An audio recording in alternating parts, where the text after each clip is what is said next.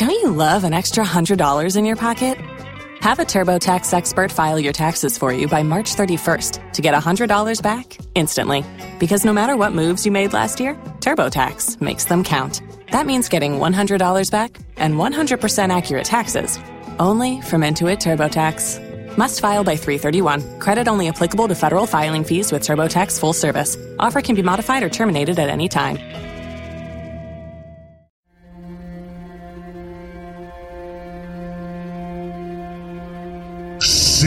Savage seasons all in a row. Six scary seasons for the beast to grow. Six wicked seasons to keep you up all night. Six nasty reasons for your wicked delight. Six wicked seasons that you thought was scary. Wait till season seven of The Wicked Library. September 2016. Visit thewickedlibrary.com. From Society 13, redefining podcasts.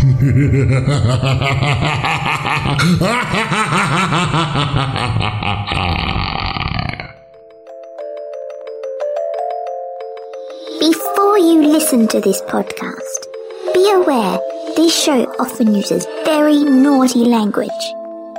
If you don't like that, you shouldn't listen. Send your complaints to I am a whiny baby with no sense of humor at 9thstory.com. Or stop by the studio. I'll take you for a ride to a story of my choosing. Everything eventually comes down to a choice. In such a big world, so many choices. Here, in this little lost place, things are simpler. You'll find it because you are meant to. And inside, you'll find my lift and me. I'll take you where you need to go, and then you choose. Once you do, things will get much better. Or much worse. Find the lift at victoriaslift.com and also in iTunes at itunes.victoriaslift.com. The reality of story shapes thought.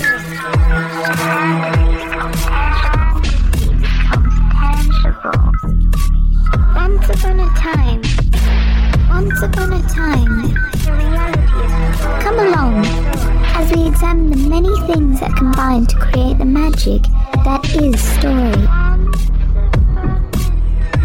Next up, the Ninth Story. So today our guest is Abigail, and I'm going to pronounce it wrong, even though I, oh, jeez, Braman, right? Braman. Yes. the A is long, yes, it is. and and you said most people call you Brahmin, right? yeah, yeah, they do. That's all right. So our guest today is Abigail Braman, and we are going to talk to you about art and making movies and other cool stuff today, right? yes. So before we jump into that, why don't you tell folks what you do and where they can find your work and uh, and communicate with you? Um, I am primarily uh, primarily a freelance fine artist, and I do a lot of horror and macabre oil paintings. Um, and I also do illustration work, also. And I don't really have a website right now because I always find social media to be um, it's just easier for people to get in contact you uh, Right. right. now. So mainly I just post on my uh, Facebook art page, which is just it's Abigail Braman Art. Um, and I've just started to use Twitter a lot more recently because apparently that's what everyone else is doing nowadays. Um, but yeah, that's that's that's basically what I do. How's Twitter working out for you? You having fun on that? Oh, it's all right. It's um, it's a little weird. You you get followed by a lot of very interesting celebrities. It's either you know like I'm I'm I'm noticing you either get followed by a lot of celebrities or like women who take pictures of themselves like naked. So it's like it's, it's it's it's either one of the two. I don't know why, but Is that your experience knows? too, Jeanette? Um, when you first started a Twitter account, pretty much guaranteed the first one that's gonna follow you is like a live chat nude model chick. um, so yeah. Well, at least it's not just me. it's not just you. It's pretty accurate. Um, but Oh, once okay, you good. once you start finding your niche, because you'll start following like other artists and some other people that are similar to you and similar to your likes, you'll actually find that a lot of the people who start following you are genuinely connected to things that you're interested in. Good. It's just- The uh, the porn accounts always follow you first. They're really good at that. they they they really are and you know like i always try to be nice and like follow all sorts of people back and but then like whenever i see those pop up i'm like nope I'm like that is not a real account no, but yeah. Um, you don't have to follow everybody back, just real people. yes exactly I have 50,000 Twitter followers. They're all bots. Well, that doesn't help you at all. Hey. Oh, exactly Makes you look. i think that's cool, how it is on instagram also Yeah, there's a lot of bots on Instagram too, which is impressive because you can't actually schedule posts on Instagram. Someone's But hacked into it. Yeah. true good I, w- I kind of I partially want to just jump right into Cadillac Dusk, but I Dust, sorry. Um, but I would be I'd love to know where your journey as an artist kind of got started. Like, where did you start with art?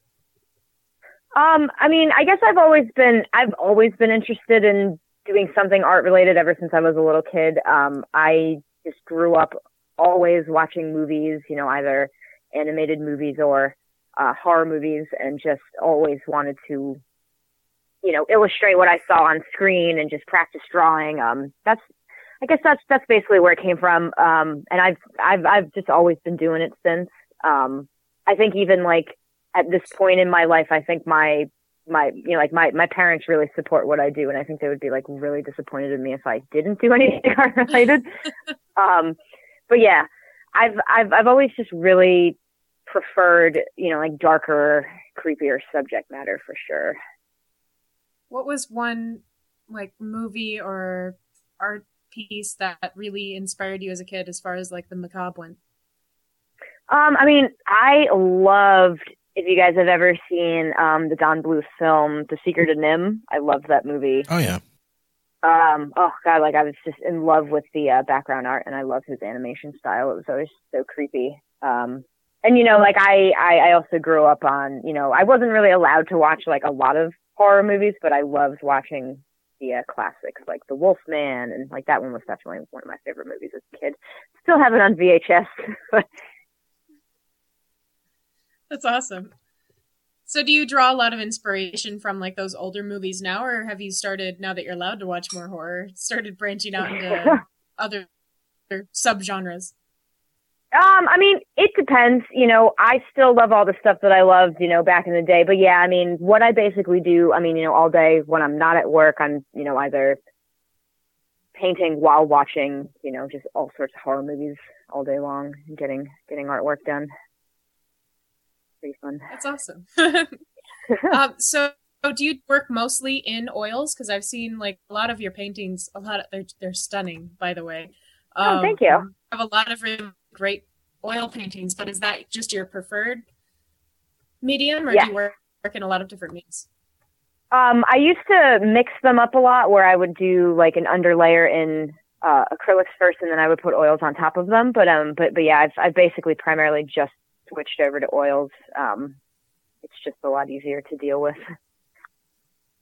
I didn't know you could mix acrylics and oils. at all. that's well, I mean, like you, um, generally like all, you know, cause acrylics dry like really fast. So it like, they were good for putting like base coats on. And then once they dry, then you can just attack it with the oil paints. That's really cool. So basically, the, the, the acrylic part was kind of getting your vision down and, and your initial lines and figuring out what you were going for, and then the oil would go over top. I guess kind of for.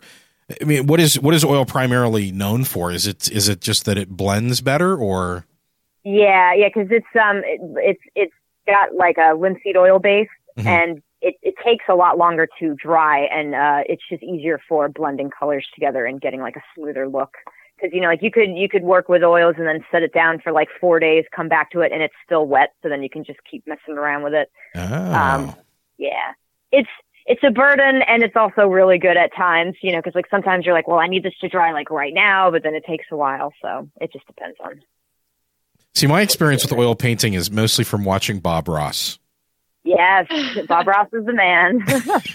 I used to, you know what I used to love watching was like he would do something. I'd be like, oh man, you screwed that up. You're never going to, you fixed it. Damn it. exactly. Him and his little bird and his little friend and the happy little trees. Yep. Yeah. Bob was awesome. Yeah, and he's finally on Netflix, which is like so great. Is he really? That's awesome. Yeah. I'm gonna have yeah, to grab I think they that. put like all of his episodes up on there.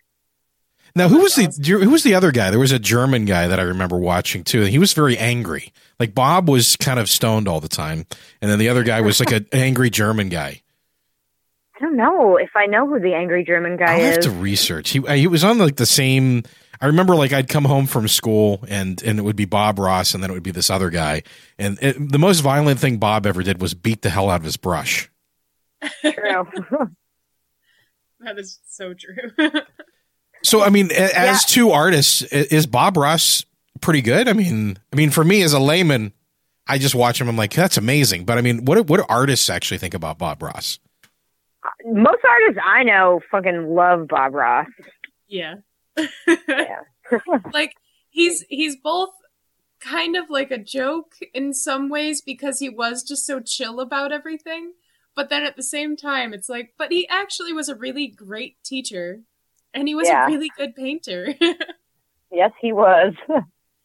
but it's just like you know oh that wasn't a mistake guys just do what you do and suddenly you have a butter it's fine You know what I would? I'd put a I'd put a little house over here if this was someplace. I, I think I'm going to put a house there, and then I'm going to visit that Happy house. a happy little house over here. And I'm going to see put a little tree here. This be a place for my friend. He's my chipmunk. Ah, that'll be nice. Yeah, he's he's an inspiration to um like a lot of artists that I know. Um, you know, he was always awesome to watch on TV as a kid, Yeah. for sure. So I'm looking at your Facebook page, man, you got some cool stuff up there. Oh, do I? You do. oh, that's good. My my my art page. Oh yeah, yeah. Oh, good. Yes.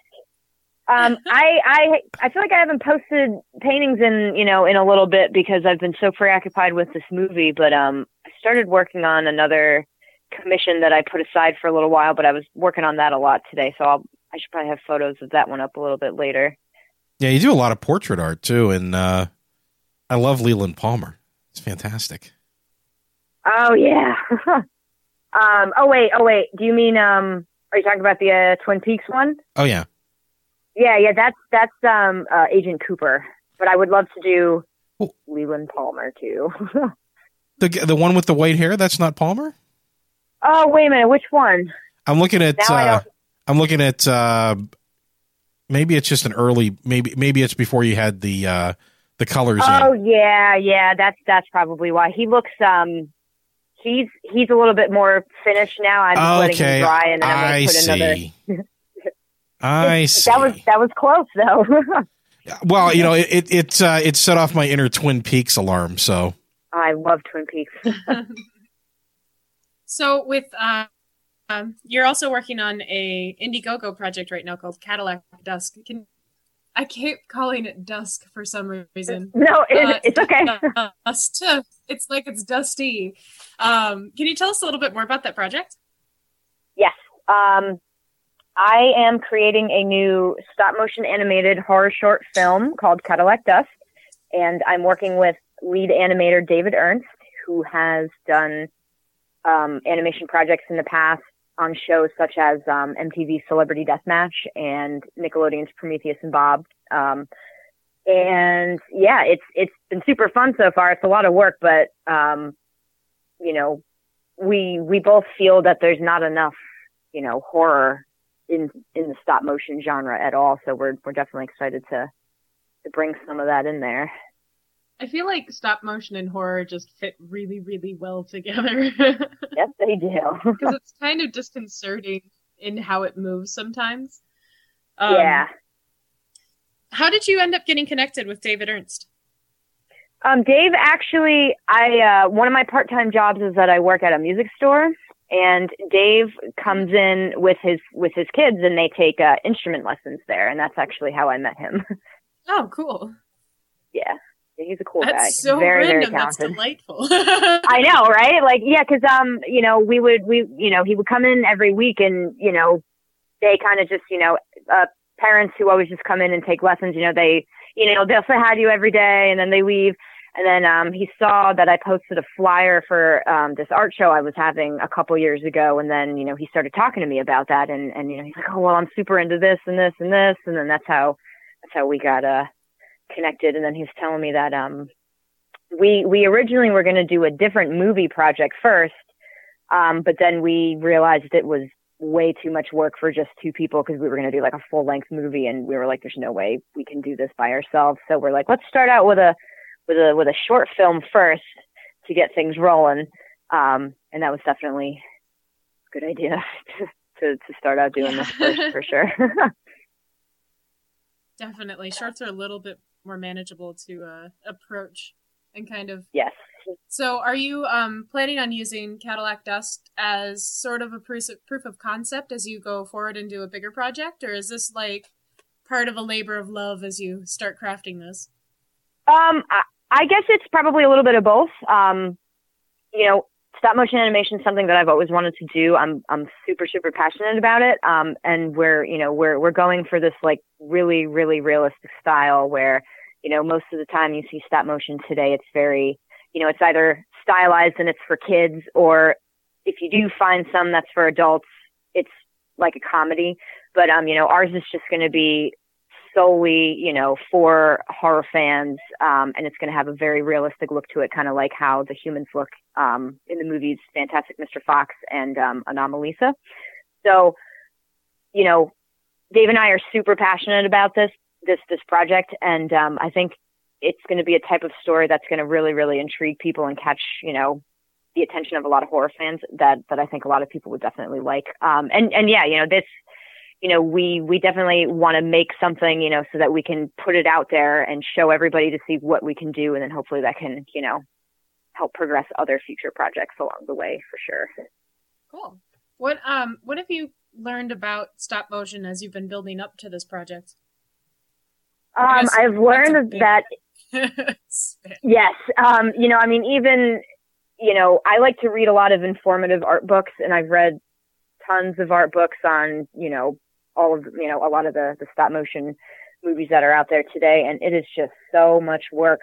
Um, but it's so much fun. You know, like I've, I've never had this much fun, you know, working on a project before. Um, cause this is something that I've always wanted to learn how to do and you know because like a lot of people when they you know if they hear me talking about this this project they just think it's claymation and you know it's like it's it's not it's you know where you know all of our puppets are are going to be used you know uh, made out of either you know silicone or foam latex which is what all the major companies use you know for movies like Coraline and um you know via Boxtrolls so so yeah i mean you know everything that you know you're going to see on screen has to be made by hand by either me or dave um and you know that that goes from you know the you know like right now Dave is building the uh, mock-up for the Cadillac, which is really coming together and it looks awesome. Um, but yeah, it's it's it's very very strenuous and it's so much work. But um, you know, Dave is so talented where he he knows so many old school tricks along with new school tricks. And he's just been teaching me how to, you know, like combine the two and he's showing me all these like little tricks around certain things and definitely been a lot of fun. What kind of uh between the old school and the new school tricks what are two very big differences between that?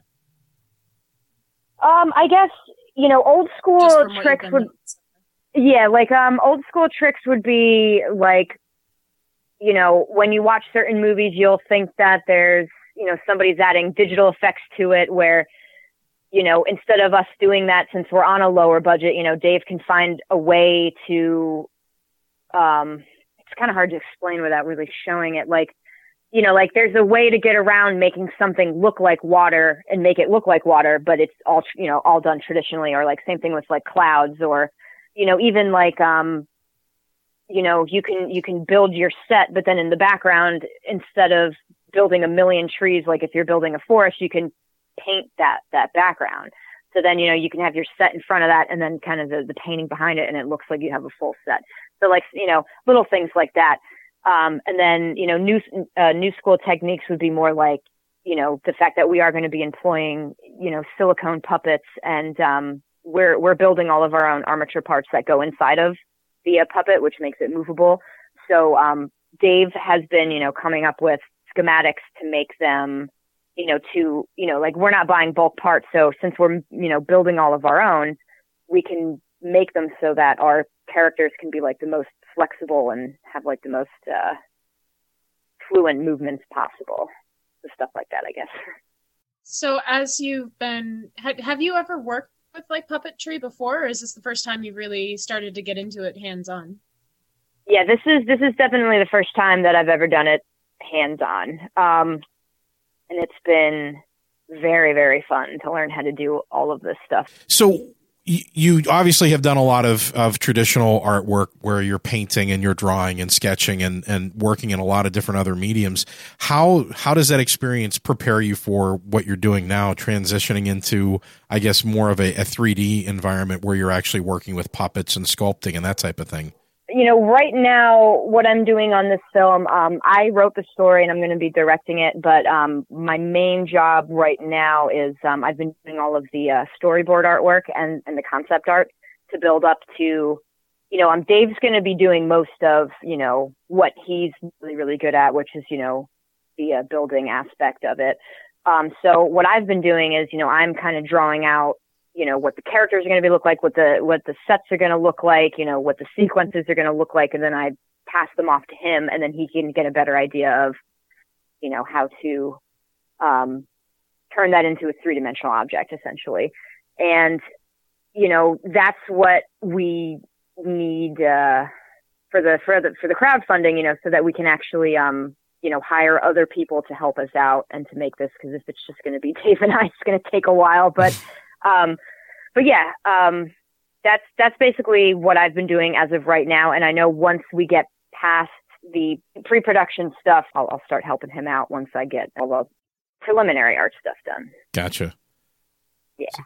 So, uh, what was your process like writing the story?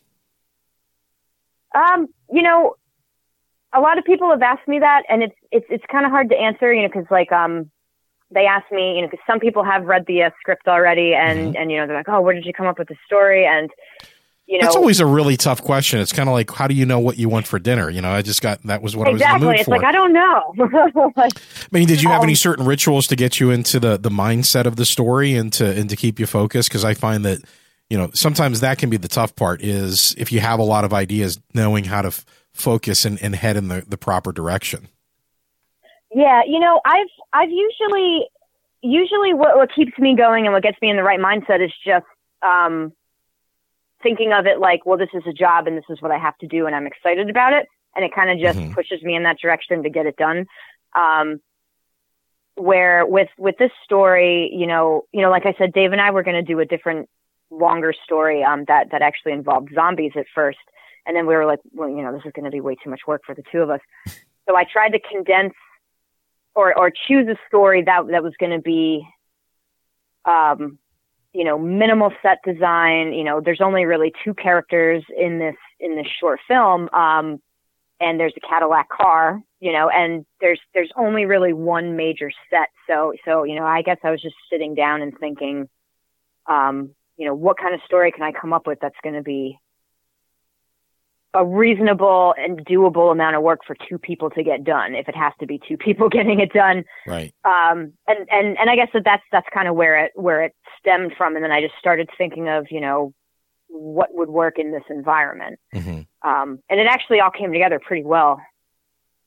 You know it's one of the things that i kind of like about the smaller projects like this because of budget constraints i find that a lot more of of these stories are character driven so you really get to focus on the character and the story you know whereas if you're looking at these bigger projects a lot of times they get sidetracked on special effects and all this stuff that oh, really distracts from the story. So it's kind of yeah. cool to see a return to that. Yeah. Yeah i agree. What else you got jeanette? Sorry i was drinking some hot chocolate because you know. It's summertime, right? Why would why wouldn't you want hot chocolate? exactly. it's you know a very light, refreshing drink for uh, summertime heat. It's only 90 degrees out. Let's have some hot chocolate. Right, exactly. You know. um, so I'm curious, uh, with your with your art career and with your artistry, are you all are you self taught or did you get some classes and stuff for the oil painting, etc.? Um, I am primarily self-taught. I I did go to school, but I it's, it's actually kind of a long story. I you know I was um I was a fine art major, and I had a couple professors that I just you know I don't know I didn't really like their their their teaching style, as in I I didn't really think that they taught very well. Um, so I actually kind of switched majors into focusing more on art history, and um, fine art was secondary. And so then I kind of just would go home every day and, you know, read a lot of books and sit down and basically just paint every day. Um, you know, like painting is, is definitely for me self-taught. Um, but I definitely did have a lot of really, really good classes, um, for like illustration and graphic design, which, you know, definitely helped me out a lot. That seems to be a recurring theme in our interviews lately. That uh, you know, the, the folks Yeah. that went to school for art just got frustrated with the way that people were trying to teach them and, and almost force them to go a certain way, which is weird to me because my stereotype in my brain about art is, you know, it's like follow your own path and, and do it your way. You want some basic yeah. technique, but you want the the freedom to to be able to explore. And it seems like that's not really the way that art is taught in these institutions.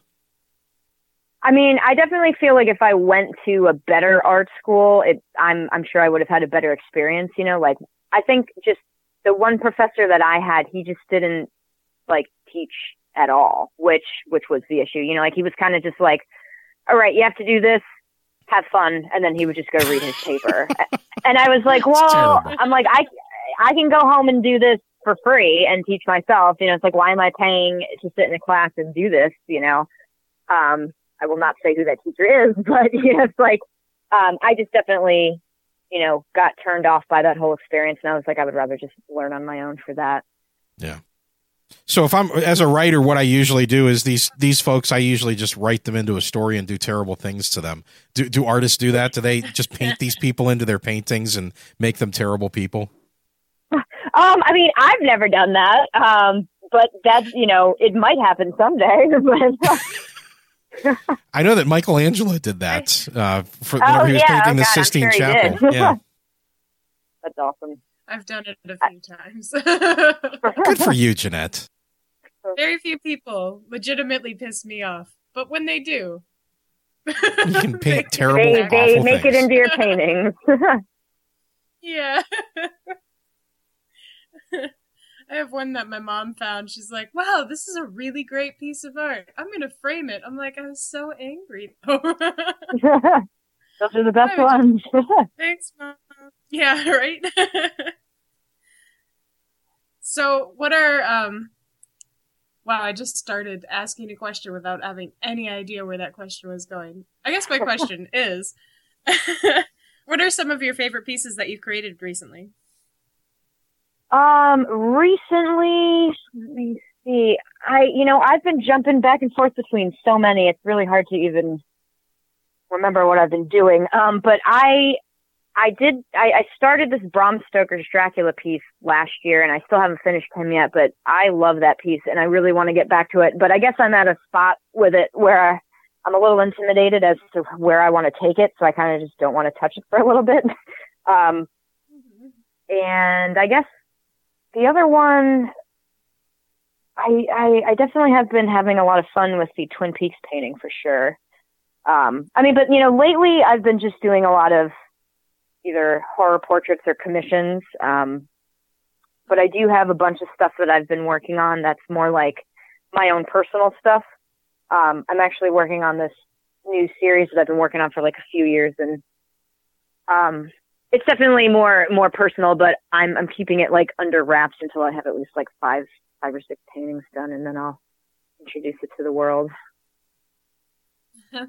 That makes sense. Do you find it really difficult to like keep artwork private until you're ready to show it or because like with the internet and social media in general it's so easy to just be like look at my stuff const it's not done yet but look Yep. Um, yeah, it's it, it definitely does get really really tricky. Um, you know, because especially with this new series that I'm doing, um, I'm keeping it very secretive, I guess, because I like the idea that I'm doing, and you know, I get very nervous with showing it to anybody because you know, I'm sure as a lot of people know, you know, artists can be very very shisty and steal other people's ideas, um, which I've seen a lot of.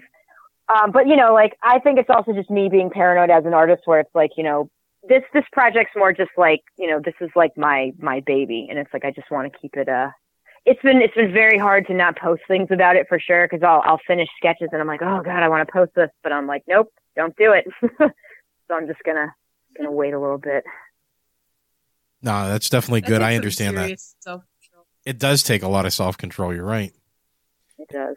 especially now where people are like Jeanette said, so it's so easy to put stuff out there and get the gratification of, wow, that's awesome. You're going in, yeah, and then yeah, Yeah, and then and then someone else will will post the same exact thing like a week later, and you're like, wait a minute. yeah, stole my idea. i mean you know exactly. what is it plagiarism is the highest form of flattery or something Yeah, unfortunately, It, it takes a lot of money out of your pocket, right? Yeah. Yes, it does. Yes. It's like killing a pat. It's like killing a project. You're like, man, I put so much time into that. And now someone else, yeah, yeah, it's like they get all Someone the else they get all the the profit and recognition.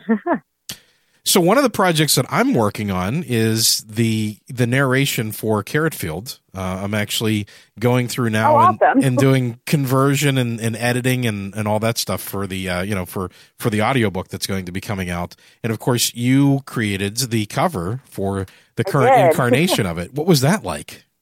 that was so fun. Um, you know, I've gotten tons of commissions over time where I just really don't want to do them, but you know, you got to do it because it's a job. Or then, you know, I've also got tons of commissions that I love to do. And, um, Vincent's Carrot Field was like one of the most fun commissions I've ever had to do. Um, you know, cause this, this goes back to Don Bluth. You know, it's like I love his, his animation style. And, uh, when, when Vincent and I were, were talking about it, you know, because I was like, well, what do you want this cover to, you know, to to look like? And he was like, oh, well, you know, I love the Secret of NIMH and I love that whole style. And he's like, I want it to look like that. And I was like, perfect. I was like, I got this. it was so much fun to do, for sure. Yeah, when you mentioned that you were a fan of that and that style, I, I, I was like, well, I can see that definitely in, in the the Carrot Field cover. There's um, definitely an homage to that, but it's it's definitely its own unique thing. Uh, and just the, the way that you've done the characters, I think uh, it really helped me when I started to sit down and read, and I started to try to envision the characters and what they're going to sound like. And you know, for doing voice work, one of the things that is helpful is to to be able to see the character, and that was Oh, yeah. that was very helpful. yeah, it was so fun to do. Um, I and and you know, like that was one commission where like, I mean, I always take my time with them, but I got so into this one where you know, like, um, I even sat down and did like, you know, preliminary character sketches to make sure they were perfect, and then I Yeah. would show it to him, and then he would either approve or disapprove. I'd go back and fix them, and then, um, it was just so fun. I love that one a lot, and I hope he does more so I can do more covers because I just want to do them. well, I, I happen to know he's working on a on a second part to this. So, Good. Oh, that's awesome. Perfect. so what was what was that commission like? How long did it take from start to finish? I mean, I guess that would. I'm I'm, I'm always curious about how artists work. So maybe this is like a good example of of like how you start and how you finish. Um, I mean, it, you know, everyone is different because it depends on like what I'm doing at the time. Um, that one took a little bit longer than I wanted only because I was moving at the time. Mhm. But, um, you know, most of, most of that piece was, was digital. So, you know, I could just take my computer and work on it anywhere, which was good. Um, I don't even remember the exact timeline, but I know it happened last year from around like we probably started talking about it last July, and then I think I finished it in September. Oh, that's not bad. Think. It's Yeah, what what around about sixty days, sixty days or so.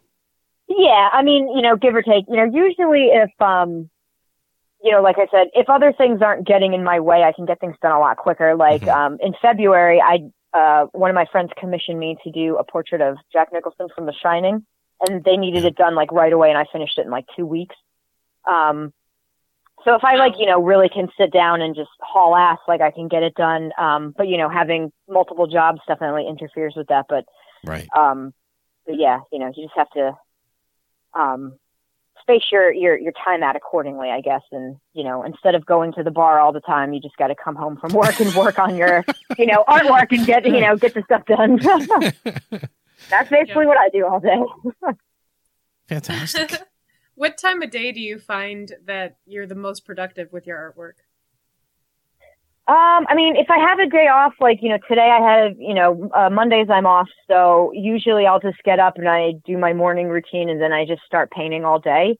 Um, but then I guess, I guess more in the evening, you know, cause that's, that's usually when I get off of work. So like around eight ish on a, you know, on a day that I have to go into my day job, I just come home and just work for like, you know, five to eight hours um, on a painting or, or, or I guess finish, you know, whenever I feel like I'm done for the day.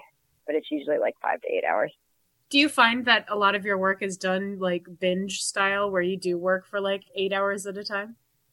Sometimes, yeah. Um, I mean, you know, I can have a really sporadic work schedule where, um, like during the week, I kind of go into my day job at like odd hours. So I'll try to get some artwork done before I go to work and then I go to work and then I come home and then finish it or start something else.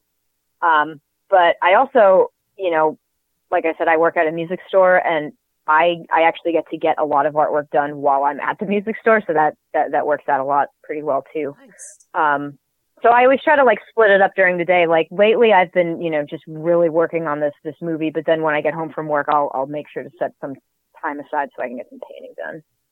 That makes sense. Do you find that like cuz I know I get the same way when I'm working really dedicatedly on like one project, I have to have to like go paint something for fun because it's almost as if I don't know. Do you find that where like focusing on one thing for too long, you start to like almost feel like your artistic needs need to splash out somewhere else too? Um, I, I usually only feel that way if I'm working on a project that I don't want to work on. Um, you know, like I've had a couple commissions where, um, I just, you know, didn't want to do it and it was just so straining. And then I would kind of just avoid it and then just work on things that I liked working on or wanted to get done. But then of course, you know, that's the problem for the person who wants it to get done in a certain amount of time. But, um, but yeah, no, I, I, I usually only find that to be a problem when I'm just doing something that I don't want to do or, or if I'm inspirationally stuck, like, you know, um, you know, like I was having some tough issues with working out some of these storyboards for, for Cadillac Dust, you know, cause I'm like, well, I want it to look this way, but how do I draw it this way? Or, you know, sometimes I'll, I'll get a little stuck if I don't know what I'm doing and then I'll just put it down for a little bit and then I come back to it when I'm, when I have a better idea of what I want to do. Well, that's good. It gives you a little bit of room to breathe creatively, then, right? Yeah, definitely. So, Cadillac Dust, t- tell us what is the most exciting for you about working on this project? Oh my God, everything. no, um, it's, you know, it's just been, it's, it's been one of those, just projects where everything that I want to do with it is falling into place, like at the right time. And it's just coming out really, really well for, you know, the little that, you know, like the little budget that like we have right now. Mhm. Um, you know, I mean, like we, you know, we even have a great cast of actors, you know, like we got, um, the really talented Matt Mercer, who's playing the uh, lead role. He's been in movies like Contracted, um, and Madison County, Contracted Phase Two. He's, he's been so great to work with. He's like such a, such, you know, such a nice guy, very talented, very helpful. Um, and then we have another actor who we can't reveal yet until, Right. um, after we do the uh, recording in a couple months. But yeah, you know, like it's just been great. You know, like Dave is really great to work with. You know, Matt's been really great to work with. Um, you know, I'm just excited for it to be finished and then so so we can put it out in the festivals and for everybody to uh, see it. Yeah, I mean, you but have of a, course it's it's going to take a while, but Oh, absolutely. I mean, if it's a labor of love like that, it's obviously going to take time. I mean, I I'm looking at your Indiegogo page, and you have a lot of great information there. And you know, the I'm looking at the fabrication of the Cadillac, which is really really cool. Um, so I mean, it looks like you're having a lot of fun with the project, and it looks like it's going to be something that people will have a lot of fun watching. Uh, What do you think is the most important thing for potential backers and supporters to know about the project? What should they be most excited about? Um, I think what they should be most excited about is, um, and and you know this is, and I think I feel this way because this is what I'm most excited about is, um, you know that you know because I guess you know because I'm a I'm a huge longtime horror fan and you know I think a lot of people will get excited at the fact that you know this this is going to be a professionally made realistic stop motion short film that is geared solely to horror fans Mm-hmm. um, which is something that like you just really don't ever see. Um, and I think people, you know, once they once they they see it and they get to experience it, I think, you know, they'll just get opened up and excited to this, you know, whole new possibility that could be introduced into the horror genre. Um, and you know, the thing that we always want our backers to know is that you know, of you know, and I know I always say this, but regardless of whether we make our goal or not, this movie is going to get made. Um, you know, we will find a way to do it. You know, we'll just have to go broke doing it, which is fine. You know, take up another job, sell some things. It's fine. You know, like we will do it and get it done. Um, you know, obviously having that amount will just help things to go quicker because then we can just hire other people to help us out. You know, because it's, I guess it just comes down to the less money we have, the less people that can help us with it. Right. Um, but, but yeah, you know, we will find a way. And, and there are always, you know, artists and people who, who also, you know, would, would like to work on a project like this just to get, you know, uh, recognition or like, you know, name in a resume. Um, Mhm. so, you know, we just have to find where, where those people are also. And, you know, hopefully they would want to help us out and help Yeah. us make this film a reality.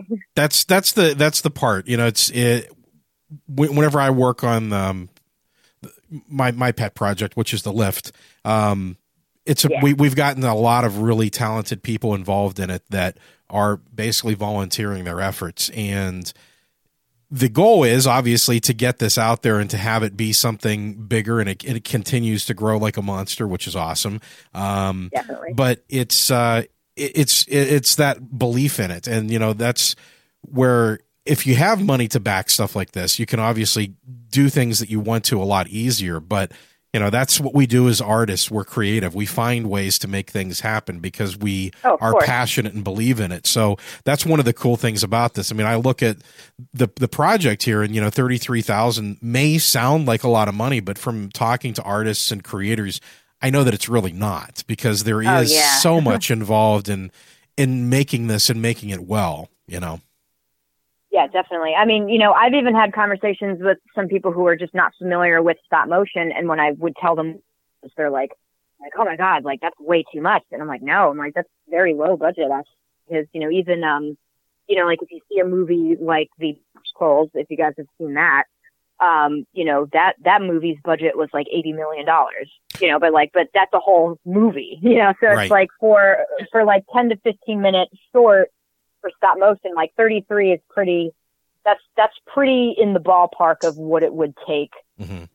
you know, you know, to hire all of your, you know, all of your cast and crew and, you know, cause it's like, you know, we have to pay the actors, we have to fly out there to do the recording, we got to pay the recording studio, we got to, you know, mix and master, Right. do editing, you know, and, and, and that's just recording, you know, it's like, we'll, we'll also have to pay for, you know, silicone is very expensive. You got to pay for that. Yeah. Um, it's basically yeah you know like everything that that we have to build we have to you know pay for ourselves um and yeah you know i'm you know paying other artists Mhm. you know they want to get paid too which which they should um Right. you know but but but yeah you know like i said i i hope we can find some you know some volunteers for sure because that would just be great because dave and i aren't making any money on it but um but you know like i would i would love to pay other people to help it out. It's the tough thing that we've done as artists is we've created this environment and and and where things are people almost expect things to be free. Um oh yeah but it's it, you know the analogy I always make is like if you're working among artists, if you're you're helping, it's like tradesmen working together. You're like, well, I'll do this for you because I know how to do this, and your project's cool, and you're going to do this for me. So you trade favors amongst amongst the artists. Oh yeah, I do that all the time. right, but you don't. Ex- no one expects to walk into a grocery store and walk out with a cart full of food for free. So I think it's not. it's a little different when you're dealing with like the consumer. If we're making really cool stuff for you, and we're throwing yeah. all this stuff together, we're we're bleeding for it you, you need to kind of donate or or appreciate the art because that's what keeps people making art is oh of course. everything's expensive you know? I mean everybody it wants is. to pay their bills and have a pizza and a beer and uh you know the money helps with those things. So feed your artists please yeah. for the love of yeah. god. Yeah you know because like i think a lot of people you know just just think um you know they're like well if you love it you shouldn't want to get paid. And it's like well no. I mean i want to get paid so i can keep doing it. You know like because if I could just make money on artwork, which I hope to do someday, you know, then I won't have to work three right. other jobs. You know, like yeah, I mean, if like we could, I would rather, yeah. If we could go back to the barter system, I'll be happy to give you art, art for free. I'll be happy to exactly. write stories for free. But you need to yep. bring me food and uh, electricity. You need to help me build things in the house and keep things yeah. up. Pay my rent, clothing. you know, that silly stuff. of course. you know. So what are you, what are yeah, what are a couple of your favorite rewards that you guys have on the uh, on the page? Oh, um, you know, one of my my favorite ones that um, I also think a lot of other people like as well is um, we have a combo pack of um, for for a hundred bucks. Um, you can get a hard copy of Cadillac Dust on DVD, and then you can also get a poster that comes with it that's signed by Matt Mercer and by Dave and I, and then you can also get a T-shirt and your name in the and I feel like there was something else in there. But yeah, but there's stuff that like you can get for you know just a hundred bucks, and you know we we we tried to keep everything very, you know, like um, what's what's the term like getting you know like the most for your money. Um, where you know we also have like a you know a ton of original artwork that that you can get. So where I have you know like storyboards or mm-hmm. concept sketches and you know even like props were used on set so yeah, so we we definitely have a lot of like really cool original stuff for for people to take home. yeah, sure. and I think you've you've been very generous. I mean, there's stuff at every level. So I mean, even if somebody oh, yeah. can't really afford to go with with something big, they can they can still, you know, contribute and get something for it that they're going to enjoy. Um, and yeah, and those who are really excited to see something like this be made, you know, you have some really good big prizes, or I wouldn't say prizes, but some really big rewards as well. Yeah. Yeah, the sketchy Definitely. characters is pretty cool. Yeah, yeah. Um, that's that's going to be a lot of fun to do also because um, I just you know, I have a couple original sketches lying around, and then you know I'll just have to draw some more if more people want to want to donate to that one. And I love you know I, I I love sketching out these these characters, so it's definitely definitely a lot of fun. Very cool. So tell us again where we can find and support your project and where we can find and support you? Um, all of the Cadillac Dust links for the Indiegogo, you can either find them, um, you know, on my art page, or you can find them on the Cadillac Dust um, Twitter or Facebook. Um, it's it's kind of floating around all over the place right now. I mean, mm-hmm. even if you just go to Google and type in Cadillac Dust Indiegogo, it should pop up first either that or, or, or the Twitter page pops up first. Um, but yeah, I mean, you know, anybody is more than welcome to either contact my, you know, personal Facebook page or my Facebook art page. I check both of them very frequently. So yeah, um, all of the information about any paintings that I do or about the film itself can be found on any of those pages. Awesome. And I'll make sure we put all the links in the show notes for this episode. So if people are listening and they want to find out more and they want to support you want to support people, right? Yeah.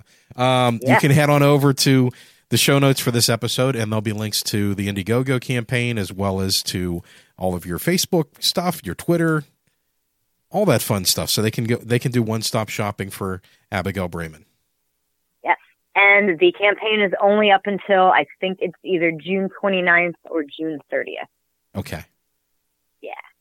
Yeah. Yeah, so hurry over because by the time this airs, you're only going to have a few days. So if you're listening, pull over to the side of the road, even if it's at a truck stop, and yeah. uh, pull out your phone and support Cadillac Dust. Jeanette, did you have any closing thoughts or questions?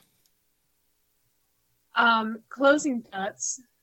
I think uh, I'm very excited to see what you make with this project. For one thing, I like the fact that you do you draw so much inspiration from things that I fi- also find very inspiring, like The Secret of NIMH and and Bluth specifically.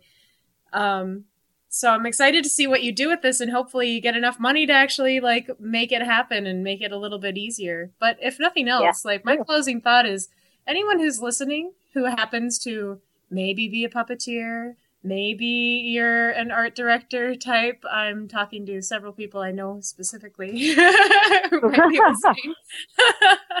Reach out to Abigail, and uh, even if it is barter type, let's all help. Absolutely. That's my closing thought.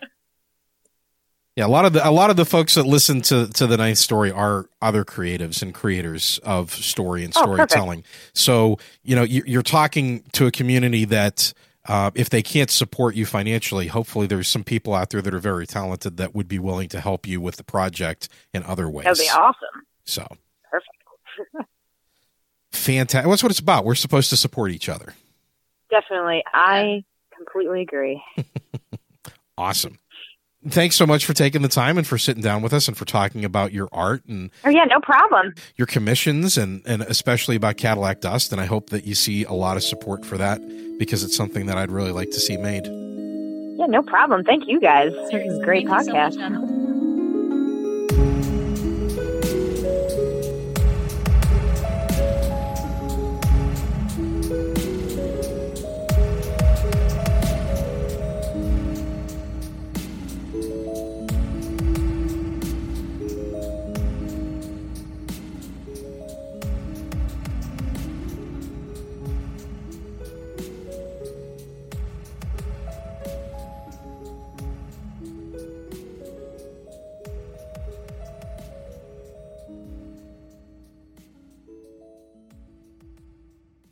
Still here, well, then you're the people I want to talk to.